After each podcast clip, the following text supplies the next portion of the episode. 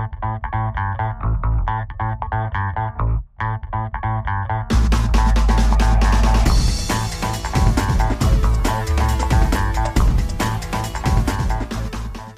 back to the Pitch Pod. My name is Joe Janner. I'm a co-host. With us is Jeff Stebbins. Jeff, how are you doing this week? I am doing well, thank you, Joe. I hope I hope everyone out there is doing well. I think so. I think last episode, well, we really fixated on this heat. It's, uh, it's all come and gone. We're past maybe autumnal weather that's being nice to us here. We're looking forward to a holiday weekend, all this such. So yeah, again, I hope everybody's doing well. Excited to look forward to the match of the week. First, before we get there, what we need to review what we looked at last week. How close, how far off were we from last week's game? I mean, exciting game, right? Nonetheless, right? Yeah, no, it, it was it was a fun game to watch. It was an exciting game. Uh, as far as our predictions go, I had Newcastle winning that, and really, I feel like it was their game. I, I feel like they had it, and they lost it, lost composure, let their guard down, and that's all it took. I think it was right around the 83rd minute, I believe, is when uh, Nunez scored, and and that changed the pace of the game. But I I feel like they dominated possession. They had several more shots on goal, so you can't you can't give that away in the EPL. So that's kind of my take on it. And not to mention the fact that they played up a man for a considerable amount of the contest. I mean, Van Dijk's red card in what 27th minute or so in the first half, and they're with the lead then going there, and you have to be able to put that together, but at home. So I think it was a big upset. I think it was a big result for Liverpool, and will help them moving forward in this campaign to have against all adversity in that instance. I mean, against all odds, if you will, gone on to win that and get the win. That's big for them. Four for Newcastle. But then again, that's like you alluded to it. That's the EPL. It's the English Premier League, and that's why we tune in. That's why we're excited about following this league and this competition. That's all every contest, every match, week in and week out, you're going to get something very exciting as far as a competitive soccer match. And we look forward to talking about it. Looking forward to this week. Is it you want to go any further into this match? Or are we going to go ahead and look and see where we're at? Talk about our match of the week. Or was something else we wanted to drop? And I think we talked about Champions League with the draw. Did you want to briefly address that before yeah. we get to our match of the week? Yeah, let's yeah, let's talk Champions League uh, real briefly. But I, I do want to go back to one thing real quick, Joe, and we don't have to spend a ton of time on it because you know it, it's it's done. The the decision was made. But what do you think? Was it a red card or or could it have been carded with a yellow with Van Dijk? I think it's a good question. I think it's look, worth looking at. I think it's a red card. I think that anytime you get to that situation denying the obvious goal scoring opportunity there. I think with it being so centrally located, I mean, whether or not the you know the they don't ever within the laws of the game have to interpret how serious of a foul it is in that case, just though the tactical aspect of it results in a red card. So I think it's a fair call. Again, props to Klopp and Liverpool for holding their composure and not considering conceding any further goals and going ahead and winning. And I think that's all that's there. I mean, that's what a good side does. Again, early adversity, overcome it, to get the result on the road. Big time win for them. Yeah, well, I'll tell you what, it, it ended up working out pretty well for Liverpool. So, yeah, hats off to them and and and looking to move forward with some momentum. So that's great. Champions League. Yes. The draw. Yeah. Whenever this occurs, you look at it. You, we won't get too deep into the question marks of, of how and the physics and everything that lends itself to how the selection gets takes place. We just are going to comment, look at the draw. We're going to look at the group. We're going to look specifically at Group F. PSG, Dortmund, AC Milan, Newcastle. Can usually help. Do you label the group of death? Do you label this? I mean, there are four really well constructed sides and clubs in that group. How does one possibly think they're going to put themselves above in this age? Or are there any other groups that you want to look at or talk about? That was one that stood out to me that looking at like, wow, how does that alignment of the stars, if you will, to have them all in one group play itself out? Yeah, you know, I, I do think that's definitely the group that is most competitive and and to get out of that is going to be an accomplishment absolutely but uh, you know these other groups aren't aren't too shabby. You know, Group A with Bayern, Manchester United. That's that's a solid group. I mean, uh, there's lots of good ones, but if I had to name one that's like, wow, this this is this is a tough draw. It, you're right. I would go with Group F. Um, yeah, all those teams in there have have the ability to to move forward. Um, so it should be fun, and and and I'll be keeping an eye on that group in particular as Champions League unfolds.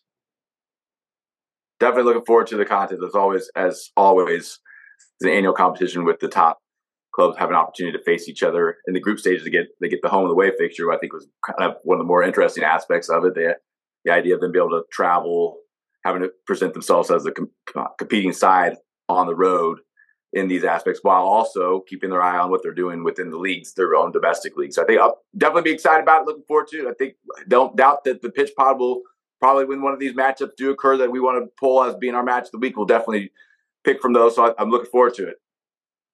Yeah, yeah, definitely, absolutely. We'll we'll cover at least a few, and then of course the final. We we have to cover it, and and I as well. I'm looking forward to it. But not getting too ahead of ourselves, but something definitely to look forward to. Pitch Pod's match of the week: Arsenal versus Manchester United.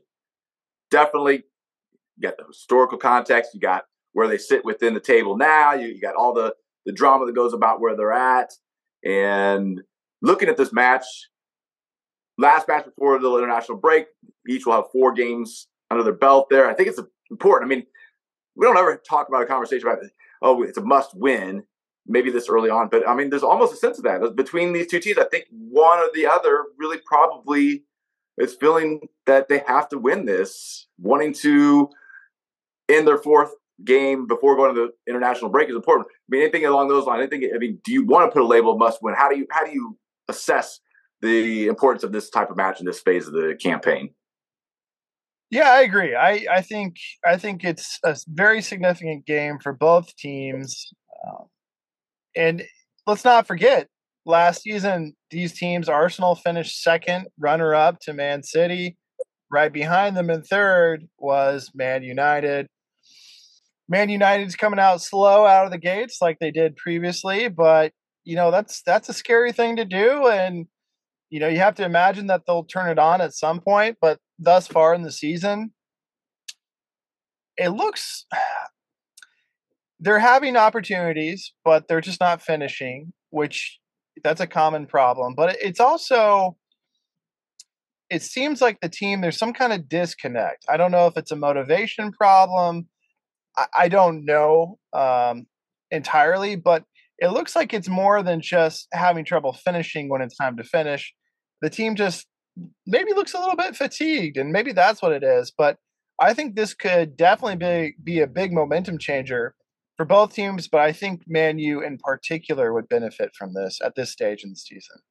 Okay, that was, that was, thank you. That was more or less what I was asking. If you thought there was one or the other that needed to, if you're going to say must win in the fourth match of a season, it sounds like you would favor or, or suggest that Manchester United needs to win this more than Arsenal in this case.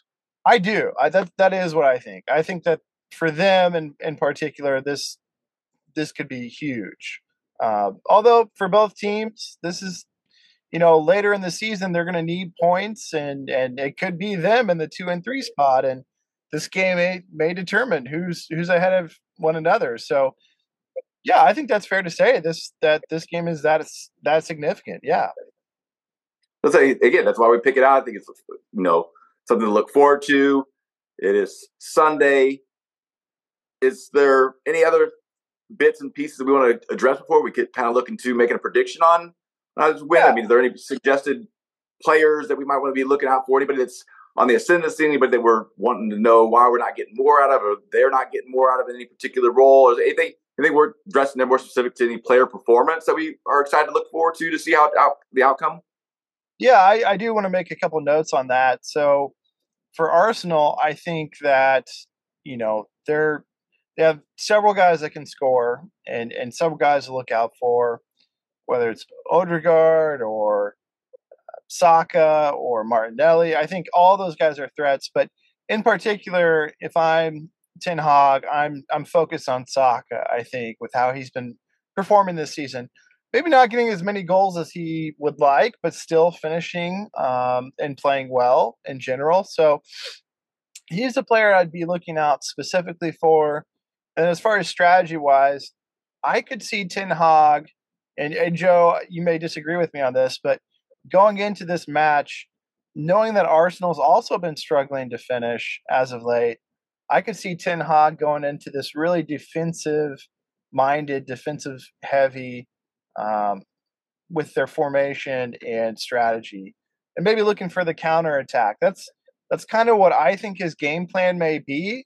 However, you may take the other uh, viewpoint. You know, maybe that they're having trouble finishing, and and maybe he feels like getting more goals would be a huge momentum changer. So I don't know. What's your take on that, Joe?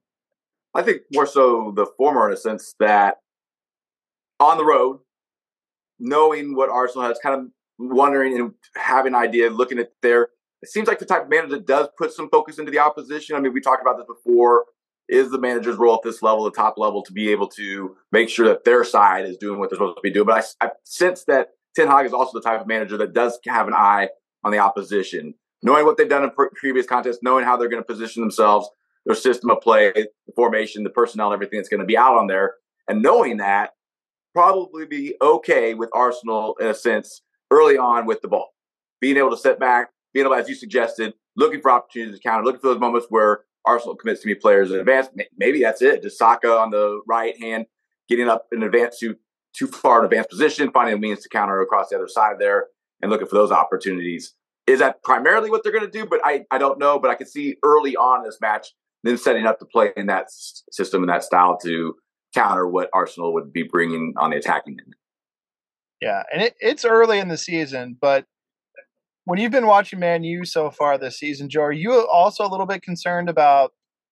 I guess you could call it the spirit of the team at this point, or are you saying uh, it's so early that you're not too concerned at this point? There's a little bit of that. I mean, if you if you talk about spirit, the sense that they were able to get by nine and four, three two, having to come back, and Fernandes is. There's, I don't think there's much of a question behind his intensity level and what he wants, and I mean that's that's him as an individual and him fitting with this. I I think some of the question mark, going one of the more so is where's Rashford fitted? You know, the, the big question does he fit, play up top? I think a lot of analysts, other pundits, really look at him as being better suited to play on the outside on the left and what he provides there. If his when he's on, it seems like to be as Rashford goes, does the team right? When you're getting a good performance out of Rashford, I think as far as specifically looking at how Manchester United attacks, they do better.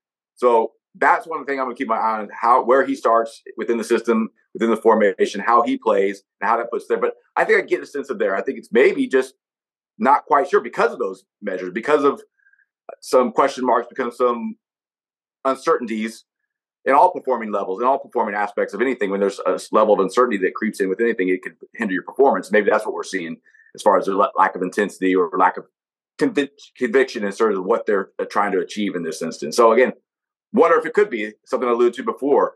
Has Ten Hag put too much emphasis on what the opposition does and preparing and training for them, them rather than saying, no, this is our squad. This is the personnel. This is the players. This is the talent that we have to work with. Let's get the most out of what we have here. And let's play as Manchester United can play well and be a dominating side. So again, I think that's why we're excited about this match. Is it's going to be two sides that are going to be, I mean, minute to minute, half to half, really competing. Yeah, well said. And and yeah, I just I agree completely with Rashford, and I think it's kind of to be determined on what his role in the team's going to be and where he best fits. But um, that's a big question mark. I agree. Um, but Joe, whenever you're ready, I think I got my prediction ready, but I'll let you go first. And I, I always wonder how often the, our listeners, our subscribers think we, we, don't talk about what we're which direction we're going before this, and whether it's on me to go first, whether go Jeff. And I don't want to overthink it and try to you know go one direction versus the other there for the sake of where we're at. I, I looked at this. I, I maybe even before the season even got started, could have looked at this picture and said this has a draw written all over it in a sense that you're going to have two good sides that are going to again competing minutes minute within the phases within of all aspects of the game, not only from first half to the second half and all the way through. That it is could be very well leveled by the end. I don't see them being held scoreless 0-0. Initially, I thought that So I'm looking, I think, one apiece, one goal for each of these teams. I have this, Jeff, finishing 1 1 as a draw. Fair enough. I think that's a fair prediction. I really do. Um, I I had a couple of predictions in mind, and that was definitely one possibility. But I think the one that I'm leaning towards the most is an Arsenal win. And I agree. I think it's going to be a well contested, close match. So I'm not saying that it's going to be blowing the opponent out of the water by any means. I think I'm going to have Arsenal winning this with a 1 0 victory. So just by a slight margin. We talked about Saka. Is that is that your guy? Is he is he scored on this one? If you're going to press me here, Joe, uh, is my guy. He's the one that's going to score. Whether it's a PK or an open play, I, I can't tell you that. But is the one that I got my money on. Yeah. Okay. I think that sounds like a reasonable expectation and a possible outcome. Looking yeah. forward to the match, Jeff. Yes. Oh, it's going to be fun. And hopefully, everyone out there gets a chance to tune in and enjoy the game. Please, if you get a chance, hit that like and subscribe. It's the best way to support us here at the Pitch Pod. And as always, keep pitching out there, everyone. In a game, the round ball, round posts, anything can happen.